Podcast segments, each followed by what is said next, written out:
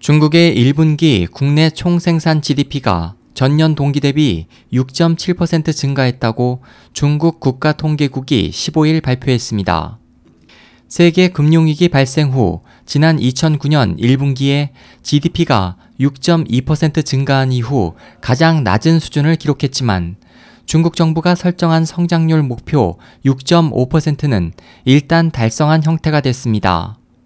또 4월 초 국가통계국이 발표한 3월 중국 제조업 구매 담당자 경기지수 PMI와 11일에 발표한 3월 생산자 물가지수 PPI가 다소 개선됐고 13일 세관 총소의 통계에 따르면 3월 수출도 큰 폭으로 증가하고 수입 감소폭도 축소됐습니다.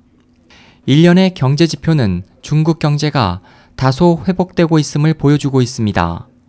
그러나 일부 전문가들은 중국 경제가 회복 조짐을 보인 것은 대출과 투자 확대, 지난 춘제 기간의 소비 확대 덕분으로 당국의 경제 구조 개혁이 성공한 것이 아니기 때문에 4월 이후 경제 정세는 여전히 불투명하다는 견해를 보였습니다. 홍콩 경제일보는 중국 경제가 호전된 것이 아니라 정부의 부양책으로 경제적 분위기와 기업 심리만 개선되었을 뿐이라고 지적했습니다. 또 중국 정부가 실시한 일련의 조치는 단기 절충책으로 경제의 건전한 발전과 지속적인 개선으로 이어지지 않아 중국 경제는 아직 회복되지 않았다고 지적했습니다. 한편 중국 경제 지표 개선에 따라 미국 연방준비제도 이사회 FRB는 6월에 추가 금리 인상을 단행할 것이라는 관측이 강해졌습니다. 렌 미 연방준비제도 이사회 의장은 지난달 29일 미국 뉴욕에서 열린 강연에서 추가 금리 인상에 신중해야 하는 이유로 미국 이외의 경제 정세, 특히 중국 경제의 장래가 매우 불투명하기 때문이라고 말했습니다.